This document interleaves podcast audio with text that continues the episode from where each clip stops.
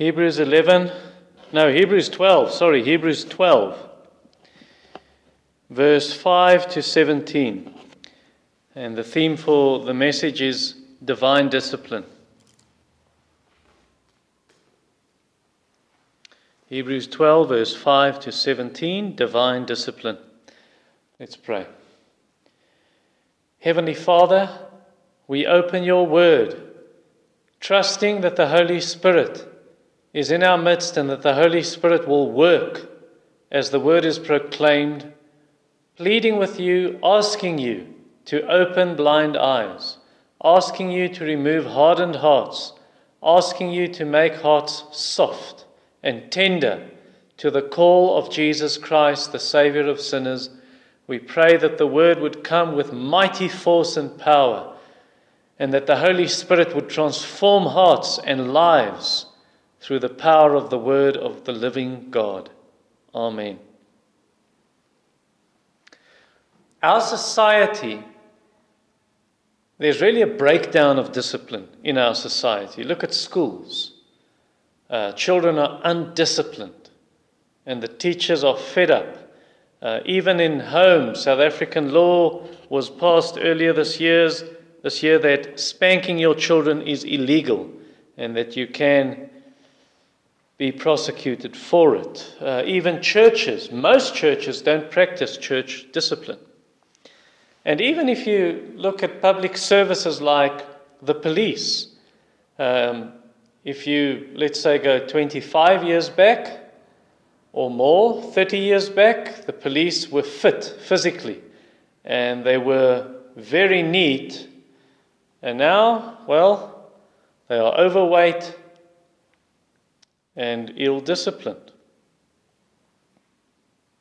God wants us to live a disciplined life. He wants Christians to be disciplined, and that is why He sometimes disciplines us. Now, it's not that we believe, like monks, that uh, you can earn God's favor by being disciplined or by disciplining yourself. And yet, discipline is necessary if we want to get to heaven safely.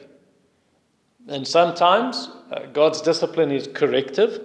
So, you have done some sin, you've done something wrong, and the Lord disciplines you through difficult circumstances or some trial. And then uh, other times, discipline is formative. It's, it's not corrective. It's formative discipline. So, for instance, if you tell your children to wash the dishes, to make up their beds, to pick up their toys, to clean their rooms, it's not punishment for some sin, but it's teaching them a disciplined life. And that is exactly what the Lord does to us. He teaches us to live a disciplined Christian life. First of all, we're going to look at God's purpose in discipline. God's purpose in discipline. And that is in verse five to eleven.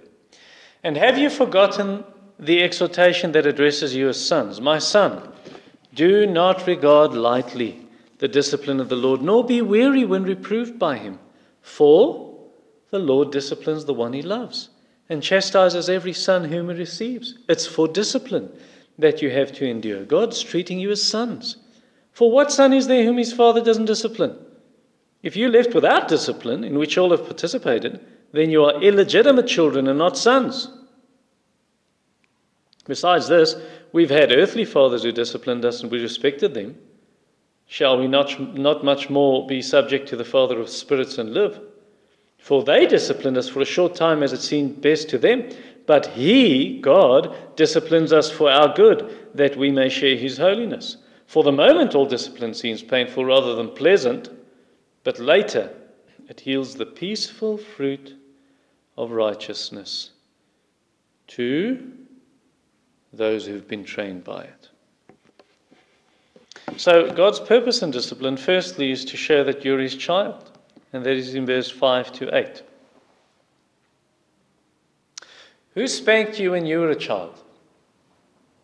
Well, obviously the person who raised you. In most cases, your parents. And in the same way, God disciplines us to show He is our Father and we are His children. He has adopted us. He's adopted us as sons, it says. Doesn't mean daughters aren't included, but the sons were the heirs. And so all of us, men or women, if you, if you're a Christian, you're a son of God. So we are children of God. He's adopted us to become heirs of his kingdom. We inherit the kingdom. And you see that over and over in verse five to eight. Sons, sons, my son, sons. What a great privilege God has given us to be children of God, be, to be adopted as sons. To all those who have received him, to them he has given the right to become children of God, John tells us. And it's when you forget this that you start thinking, yes, my suffering, oh, my suffering is for no purpose at all. I'm just suffering, and it's so difficult, and it's so hard. But if you know the scriptures, if you know God's word, then you know God has some purpose in your suffering. That is why verse five starts, have you forgotten the exhortation? The reason you thought there's no purpose to my suffering, you Hebrew Christians, I'm just suffering and this is not nice, is because you've forgotten God's word. You've forgotten Proverbs three, verse eleven and twelve that he quotes. And so for instance, for instance, God disciplines us so that we will respect him, so that we will honor him. It says, do not regard lightly the discipline of the Lord. So honor God, fear God. So that you don't, you don't start ignoring God's discipline. You take it lightly. You ignore God's discipline and you think you can just continue in the way of sin. Don't take it lightly. So turn back. E- even, even when the discipline comes, when difficult times in your life comes, and you're not aware of some specific sin, well, there's always something as a Christian, something we can lay down, something we can turn from so that we can become more like Christ and pursue Christ.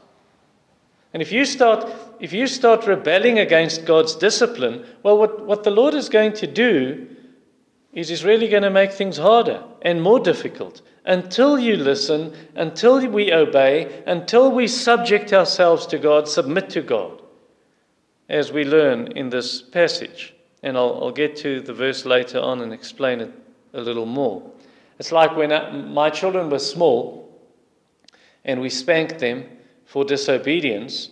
Um, if the child wriggled like a worm, not wanting to lie still in your lap, then they get an extra spanking because they are refusing to submit to the discipline.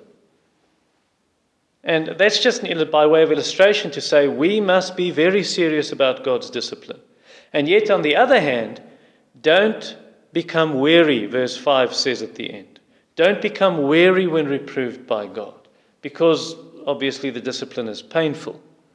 Um, When it speaks of chastisement in verse six, for instance, the Greek word literally means being scourged or being flogged, like with a short whip, you get flogged. And now it says, yes, discipline is painful. It is painful. But instead of becoming weary, why not rather think of the reason? Why is God disciplining me? And the reason is to show that you're his child, to show he loves you. He does not want you to continue on the path of sin, go in the wrong direction. He wants you to turn back because he knows that will be destruction if you continue on this way. So he disciplines you. He wants us to turn back to the right path. It's like running barefoot.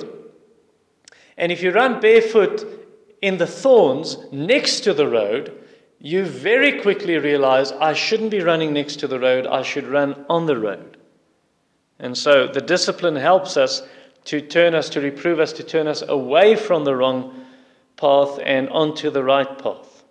That is why he disciplines. Verse seven, it's for discipline you have to endure. God is treating you as sons. Verse six, the Lord disciplines the one he loves, chastises every son whom he receives, just like any father does. Uh, in the book of Proverbs, you see the father disciplining his son. Um, and that is what Jesus does in the book of Revelation. Those whom I love, I discipline, Jesus says.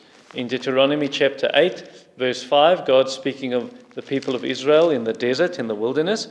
And it says, know then in your heart that as a man disciplines his son, the Lord disciplines you. That's exactly what we read in Hebrews twelve, verse five and six. And then also remember, discipline, it's simply part of the Christian life, verse eight. if you are left without discipline, in which all have participated. That's part of the Christian life. You're going to be disciplined sometime or another because we still sin. And any good father and every good father disciplines his son, and shouldn't our Heavenly Father do the same? Verse seven, middle of the verse. What son is there whom his father does not discipline? And so then we know our Heavenly Father is going to do the same. If he does not discipline you, it shows you not his child. Verse eight at the end. Then you are illegitimate children and not sons. In other words, it says you're not saved. You're not saved if the Father in heaven does not discipline you. So discipline is the privilege only of believers, so that we do not stray and turn aside from the right path. I remember two years ago, a man asking me, listen, Ivor, I'm not a member of this congregation. I'm not a member of any congregation. In fact, I'm not a member of this congregation. If I really mess up and turn into the wrong way, will the church discipline me? And I said, no. And then he, tears shot into his eyes, and he said, so I don't have that privilege. And I said, no, unfortunately not. It's only for our church members. And he was really sad. He really got it. He got it. He understood discipline is a privilege to turn you away from the wrong path. And so we also, we should see discipline as a privilege instead of thinking, oh, God is punishing me because he hates me. And I think if you have that mindset, that discipline is a privilege God gives to his children, then it'll help you to bear the suffering. And then also another purpose of discipline is um, to shape your character. That's in verse nine to eleven. Any parent who does not discipline his child, well, that child can become a brilliant sportsman or outstanding in academics or culture, um, performance at school, but that child will have a rotten character. It'll become, it'll turn into a child, he or she will turn into a child, I always want my way. No respect for authority, no self-discipline, never thinking of the consequences of their actions, his or her actions. But if you have a parent who disciplines the child in the right way, in a biblical way, then you're going to have a child who will respect that parent. Verse nine, eventually, besides this, we've had earthly fathers who disciplined us and we respected them. And that's exactly how it works with our Heavenly Father, the Father of spirits, the Father who created our spirits, the Father who gives us spiritual life. Verse nine, middle of the verse, shall we not much more be subject to the Father of spirits and live? So what God does is he disciplines us to shape our character. And really, it's not, it's not the discipline that shapes your character. It's how you respond to God's discipline. As we read in verse nine, be subject to the Father of, of spirits. So if you're going to be like a two-year-old kicking and screaming when you get disciplined, you're not going to grow. But if you submit to your Father when he disciplines you, and you submit to his discipline, then you are soft, you are tender, and he can start shaping you as a potter shapes clay to make something beautiful. Submit your hand, yourself under the mighty hand of God, so that at the right, at the proper time, he may exalt you. You see, uh, discipline is one of God's means. It's one of the ways that God uses to save us from death and to keep us on the way to life. Verse nine. Shall we, middle of the verse again, not much more be subject to the Father of spirits and live? So the discipline turns you, turns you away from the path of death onto the path of life. It turns you back to the path of life. Proverbs chapter fifteen, Solomon says in verse ten, a similar thing to what I just read in Hebrews. Proverbs fifteen verse ten, there is severe discipline for him who forsakes the way. Whoever hates reproof will die. So we need verse nine in Hebrews twelve, end of the verse, so that you subject yourself to the Father of spirits and live, not die. So we need to see our discipline, just like we saw discipline, looking back at the discipline our parents gave us when we were children. They only disciplined us for a few years, And then we became adults, and it was no longer necessary for the discipline of our parents. Verse ten, for they disciplined us for a short time. It says, and that's exactly how God disciplines us. It's only for a moment. It's only for a short time. This life is not very long before you rub your eyes out. Your life has passed, and you with Christ in heaven. Verse eleven, for the moment all discipline seems painful rather than pleasant. This slight momentary affliction Paul speaks of in Second Corinthians four seventeen. For a little while you must suffer. First Peter one verse six and chapter five verse ten. So don't, don't throw in the towel. Don't give up when things are really hard and things get difficult. Endure to the end. Endure to the end. And then the author continues, and he says in verse ten, our parents or our fathers disciplined us for a short time as seemed as it seemed best to them. So how they thought it would be best. And often they did it right, but often they did it wrong.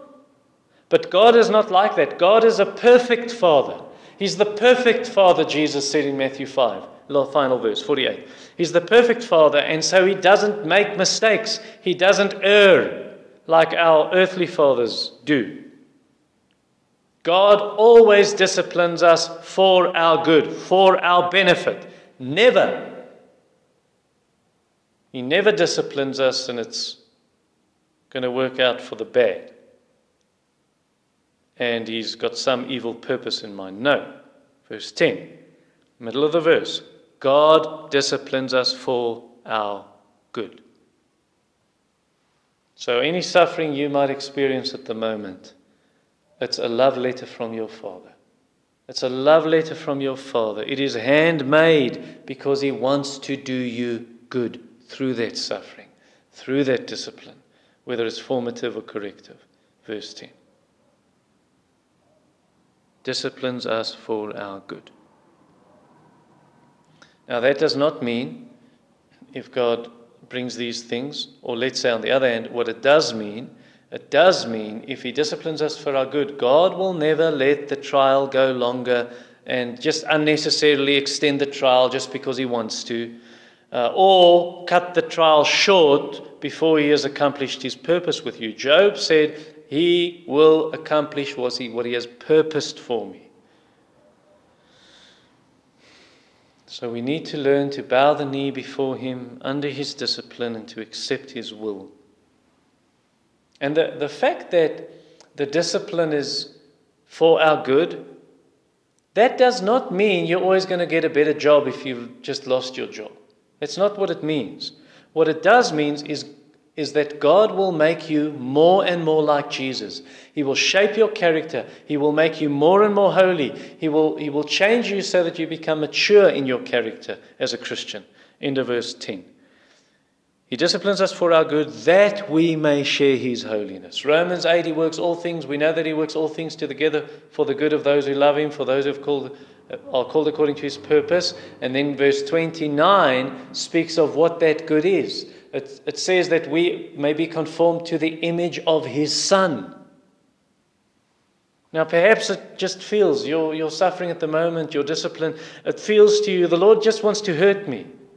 Like children feel, they feel the same way when they go to the dentist. The dentist doesn't want to help me, he just wants to hurt me. No, he wants to help you.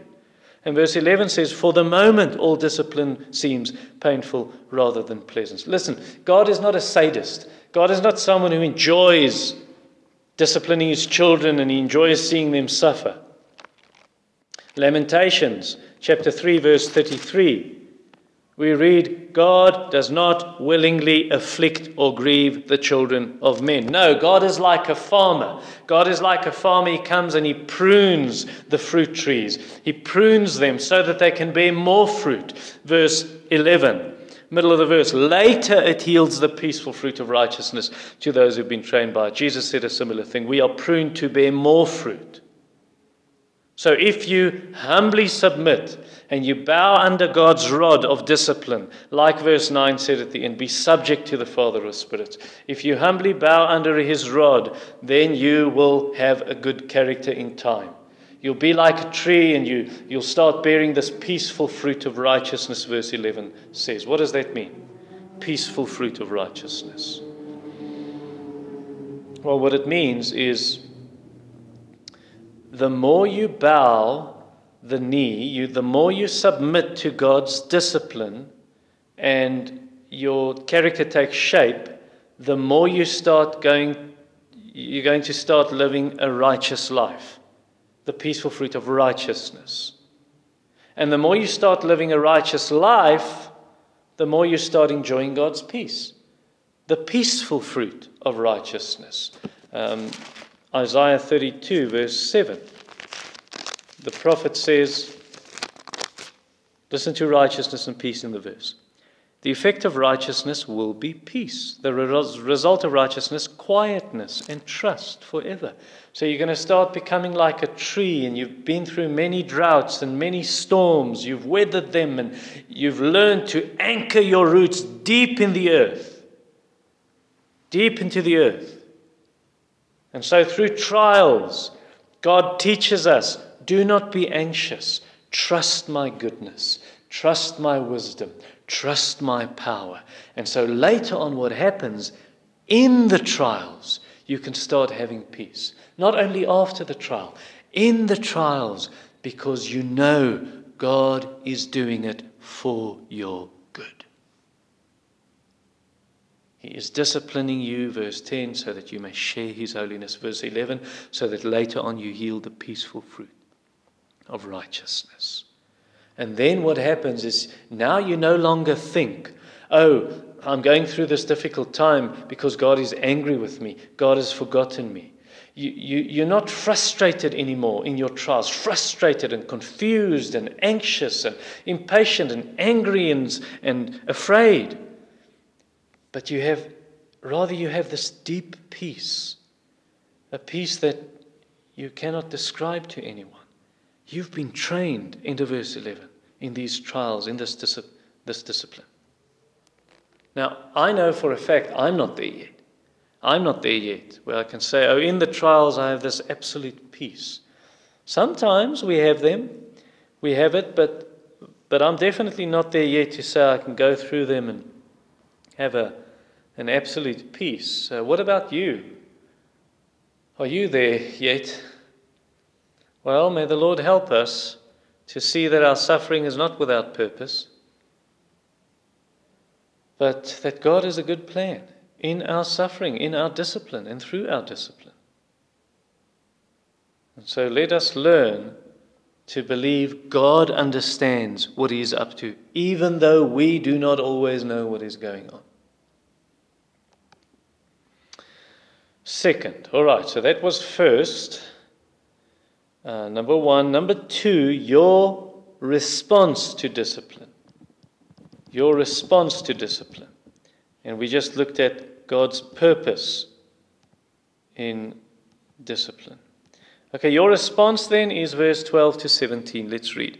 Therefore, lift your drooping hands, strengthen your weak knees, make straight paths for your feet, so that what is lame may not be put out of joint, but rather be healed. Strive for peace with everyone, and for the holiness, without which no one will see the Lord. See to it that no one fails to obtain the grace of God, that no root of bitterness springs up and causes trouble, and by it many become defiled. That no one is sexually immoral, or unholy like Esau, who sold his birthright for a single meal. For you know that afterward, when he desired to inherit the blessing, he was rejected, for he found no chance to repent, though he sought it with tears. So your response to discipline, first of all, in verse twelve and thirteen, is take heart and persevere. Almost ten years ago, when my family and I went to Cape Town for a holiday, we decided to drive through the night, straight through the night. And so my wife and I took these uh, fizzy tablets, energy drinks, um, to keep us awake. And so when you take a fizzy tablet, after a few minutes, you're really, really awake. Very suddenly you're awake. And that is exactly what we learn from this verse, verse twelve. Therefore, because what it does, it, it, it connects verse five to eleven, to verse twelve to seventeen. And what it's saying is, verse five to eleven is the fizzy energy drink. verse five to eleven, if you understand, oh, God has a purpose with this discipline. He's got a good purpose in mind. Then suddenly you're awake. You have new strength. Your strength is renewed, and now it helps you. That mindset, it helps you to strengthen your drooping hands and your weak knees, to lift those drooping hands, because your hands drooped. Why? Verse five, five at the end, you, you were weary when you got reproved by God. You got weary of the discipline, all the suffering and trials. And so now it helps you. Wait, God has something good in mind. And you pick up the drooping hands, you strengthen the weak knees, and now, once again, you look to Jesus in this race, and you keep on running, you keep on running, you keep on running. And so it really helps you, this mindset. Oh, God has a good purpose in mind. It helps you to run the race. It helps you not to continue on the crooked ways of sin, but to turn back, to turn back to the straight path, the straight path of obedience. Verse thirteen, excuse me, make straight paths for your feet. It comes from Proverbs four, twenty-six and twenty-seven, and Matthew seven even, speaking of the narrow way and the straight way. So is that where you are walking? Are you on the straight path? Or have you responded wrongly to God's discipline and you've chosen the path of sin? Well, then you should see God's good purpose with your suffering, and please turn back, turn back. If you do not do it, well, it says in verse thirteen, what is lame will be put out of joint then. You don't want it to be put out of joint, but it's going to if you don't repent and turn back to the good path. If you're still on the road with bumps and potholes and rocks, well, those weak knees are going to be put out of joint. And what it really means is you're not going to continue the race. You're going to fall out. In other words, you are going to be lost. So why not, why not rather ask the Lord, please strengthen my weak knees. Give me grace. Give me grace to strengthen and heal these weak knees and drooping hands so that I can persevere to the end. Verse thirteen. It, that it may be healed, rather be healed, end of the verse. Like in, in Galatians six verse one. Anyone is caught in sin, those who are spiritual should go and they should help that brother, right? In a, obviously a gentle spirit. It's like what is out of joint they must help to mend, or the broken bone they must mend. It mustn't be put out of joint. Verse thirteen at the end, it must be healed. The person must be healed spiritually. All right, another way to respond to discipline is pursue what is good. That's in verse fourteen. Any, any cross-country athlete, if they're a good cross-country athlete, they don't just try to dodge every stumbling block, in every hindrance, every obstacle. They also think of the medal, think of the finish line. I want to keep on going. And the same for us. In this race of the Christian life, don't just try and dodge the hindrances, the stumbling blocks, the obstacles of sin, but also pursue what is good. What is the good that we should pursue? Verse fourteen, strive for peace with everyone. And that's especially necessary during times of suffering and trials and discipline, because when you go through trials, well, very often you become irritated with other people. And, uh, and now it says, rather strive for peace. Maybe you even start fighting with other people. Rather strive for peace with everyone. And so, yes, we learned in verse eleven that in the end, God's discipline will lead to peace. But now it says, because the peace is not going to come automatically and just immediately, we need to strive for peace, verse fourteen. Strive for peace, especially in your relationship with others, as we learn there. Romans twelve eighteen, the same. First Peter three eleven, and several other verses. Even Romans fourteen nineteen. Striving for peace. Striving for peace. Do you have peace with others? Do you have peace in your relationship with others? What about the next one in verse fourteen? Strive for holiness, without which no one will see the Lord. Are you striving for holiness? Now, holiness in this verse, holiness has nothing to do with some uh, religious ritual. Holiness is to do with, with a life where you are set apart. You are separated from the world for God. You are devoted to God. Like in Hebrews ten, verse ten, uh, we have been sanctified through the offering of his body. Verse fourteen, we have been sanctified. We've been perfected. We are being sanctified. So it's a once-off thing. In one sense, you've been set apart by God from the world for himself. That is positional sanctification in theology. And then it's also a thing that continues called progressive sanctification, your spiritual growth. Be holy, for I am holy. so so holiness here, it's it's all about a life of obedience, a life of obedience to God. And discipline is one of the means, one of the ways that God uses to accomplish this purpose of holiness in your life, so that you can become holy. End of verse ten again. That we may share his holiness. That's why he disciplines us. And now again in verse fourteen, you must pursue that holiness. So we shouldn't just want to get rid of, of the discipline. I want to get rid of the suffering. I want to get rid of this trial. What we should do is we should ask ourselves, what is God trying to teach me? How can I be more holy, like a friend taught me? Um, I, I went through a, a very difficult trial in two thousand eighteen, and this friend encouraged me, saying, remember, the Puritans used to say, God sets his seal on the wax when it is soft. And so in the same way, uh, God sets his seal on us when we are tender. We are tender when we suffer, uh, when we go through trials. And he said, brother, I want to encourage you. Uh, spend extra time asking the Lord what he can teach you through this trial. And then I started doing that. I stopped praying, Lord, let the trial go over. And I started praying, Lord, what do you want to teach me in this trial? I don't want to get through this trial and come out on the other side and I haven't learned what God wanted to teach me. So I started asking him to teach me. What do you want to teach me, Lord? Help me. I submit to you. Now, what will happen if you do not submit to God in the discipline and you do not pursue holiness?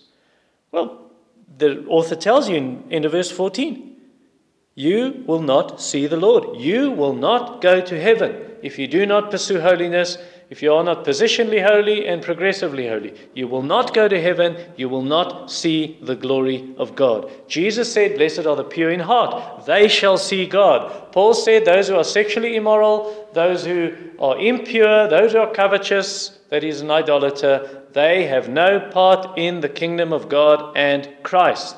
Revelation twenty-one, only those who are clean. The unclean will not enter the heavenly Jerusalem, the new Jerusalem. Revelation twenty-two fifteen, outside are the dogs, the sexually immoral, liars, and so on. And so if you are not holy, you will not see God. So we must pursue holiness even in our discipline and trials. And then also our response should be, finally, verse fifteen to seventeen, to look out for one another. Not, I'm not saying watch out for one another, meaning be careful. I'm saying look out, look for the needs of others and how you can help others. So the Comrades Marathon, for instance, the Comrades Marathon, comrades, uh, a comrade is, is a friend. Um, so it's your mate. All right, so a comrade... The Comrades Marathon is really a marathon, meaning where friends help one another to continue and to finish the race. And that's exactly how we should help one another in the Christian race. That's, that's what the word means in verse fifteen, see to it. That word see to it in Greek literally means to have oversight of, and that goes for spiritual leaders, like Hebrews thirteen verse seventeen teaches us. That the spiritual leaders... It speaks of them, those who are keeping watch over your souls. We should be on the lookout for one another. Is this person still running in the race? Has someone turned around? Is someone starting to drop out? Is there someone with weak knees and drooping hands? And that not only goes for the leaders, see to it, that also goes for everyone in the church. Chapter three, verse thirteen, exhort one another every day as long as it's called today. Chapter ten, twenty-four and twenty-five, stir one another up to love and good works. And so on. So practically that would mean, for instance, that we need to contact one another. If you see someone hasn't been here for a while, call them, contact them, send a message. Is everything fine? You're doing all right? Haven't seen you for a while. How are you doing? And then if someone is busy with a life of sin, then we need to do Matthew eighteen, verse fifteen, where you go to the person and you speak to the person and say, this is not right, or even rebuke the person. To say, you, you're on a wrong path. You need to turn back. Now, perhaps you're afraid of doing that, but would you, would you have liked them to do it for you if you were in their shoes? If you were busy straying off the narrow way, would you have liked someone to care enough to call you back to repentance? Well, then do the same for your neighbor. And if you're scared, and I know we're scared, but ask God's help and say, Lord, please, you said in Matthew eighteen, if we ask you for help in a case of discipline, you will help us. And where we gather in your name, you are with us. You are with us when we do this. Matthew eighteen, verse nineteen and twenty, in the context of church discipline. So we, we must be on the lookout. We must see to it that no one falls behind in the race and in the end misses heaven. Verse fifteen, see to it that no one fails to obtain the grace of God. And then also that no root of bitterness springs up and causes trouble, and by it many become defiled. No root of bitterness that starts influencing the rest of the people in the church. Now, this can mean, and I don't think this is the meaning, but I think it's a possibility that it can mean, pursue peace, verse fifteen, and don't be bitter. Pursue peace, verse fourteen, and don't be bitter, verse fifteen. So it can refer to people who've become bitter and they're not pursuing peace. But I think the better interpretation is, this is referring to someone who is rejecting Jesus. They've rejected Jesus, and they, they're in danger of becoming apostates, of turning their backs on Jesus completely. And that's the kind of person who's got a bitter root, and therefore he's bearing bitter fruit. And that bitter fruit is poisoning the church. It's starting to poison others. And it's influencing others to start becoming apostates, to start turning their backs on Jesus. They're following this bad example. So the leaven is spreading. The yeast is spreading. And that interpretation, it really fits the context of Hebrews, because the whole book, it's a warning against apostasy, about against turning away from Jesus. And it also fits um, Deuteronomy twenty-nine. The cross-reference, verse eighteen to twenty, that's where this is taken from. Deuteronomy twenty-nine, verse eighteen. Beware lest there be among you a man or a woman, a clan or a tribe, whose heart is turning away today from the Lord our God to go and serve other gods, the gods of the nations. Beware lest there be among you a root bearing poisonous and bitter fruit. One who, when he hears the words of the sworn covenant, blesses himself in his heart, saying, I shall be safe, though I walk in the stubbornness of my heart. This will lead to the sweeping away of moist and dry alike. The Lord will not be willing to forgive him. In other words, the unpardonable sin, the sin against the Holy Spirit. Be careful. So what should we do with someone like that, where there's a root of bitterness? Well, we should, we should remove the person from the church. We should excommunicate the person to stop his or her influence from spreading. Now, it's sad. It's sad that we have to do that. But Jesus said so in Matthew eighteen, verse seventeen. Remove him from the church. Let him be to you as a Gentile and a tax collector. Or First Corinthians five, remove that person. That's the only way, in, in many circumstances, that's the only way to stop the gangrene from spreading. So if, we, if we're going to stop this influence of such people, well, then f- next, in verse fifteen, we also need to see, or sixteen at least, that no one is sexually immoral. Chapter thirteen, verse four, there's a warning. Let the marriage bed be held in honor among all. Let the marriage or bed be undefiled, for God will judge the sexually immoral and adulterous. Like in Revelation two, where they actually had to discipline Jezebel, but they didn't, for her sexual immorality. Is there anyone listening to this sermon? You're sexually immoral? You need to repent. Go and sin no more, Jesus said. You need to be washed, and justified, and sanctified in the name of our Lord Jesus Christ and by the Spirit of our God. Otherwise, if you don't, if you don't repent of your sexual immorality, God is definitely going to bring it out God will bring it out, and God will discipline you through the church, like in First Corinthians five, where they removed a sexually immoral person. So let us not be sexually immoral. Let us not be unholy. Verse sixteen, unholy like Esau. Verse fourteen, pursue holiness rather. Don't be unholy like Esau. How was Esau unholy? Well, Esau simply did not care about the future blessings God had in store. He did not care about those. He lived for the moment. What could he have now? Verse sixteen, he sold his birthright for a single meal.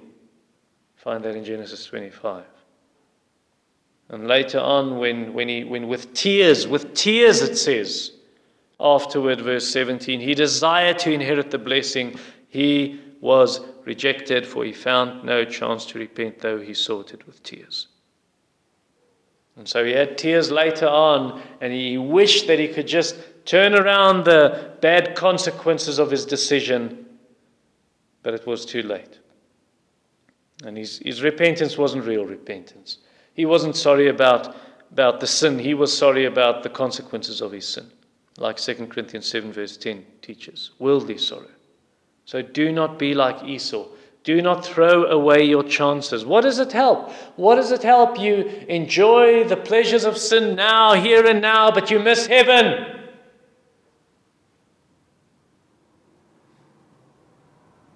And when you're in hell, you will wish you can turn around the consequences of your sin, but then it will be too late.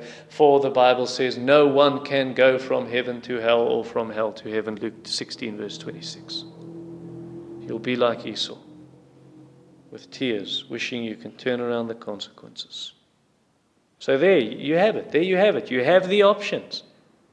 Would you rather now suffer pain and feel the pain of God's discipline, God disciplining you to keep you on, bring you on the right path and keep you there? Or do you want to avoid the pain of discipline? You continue on the way of sin and you go to hell. So in other words, do you want to be like a child? Would you be like a child? You would rather feel the painful consequences of sin. Or do you want to be that child? You never want a spanking. You'll do anything to avoid a spanking. But in the end, you become that adult. Just pain and suffering and all kinds of difficulties in your adult life because you weren't disciplined as, as a child. And you were taught there won't be consequences for your sin. And now they are. You, you just need to look at the cross of Jesus Christ to see that there are consequences. There are drastic consequences for sin. And Jesus took our sin upon himself on the cross. And it's that very same cross that makes God's discipline not merely to be a honeybee with a sting in its tail, but also to be a honeybee that gives honey. Let's pray. Our Father, oh, many of our people are suffering, going through trials. Some, some of it is discipline for sin. Some of it is formative discipline, not for some specific sin, but to teach us a disciplined Christian life. O Lord our God, help us to endure through the discipline and go to the end, to pursue holiness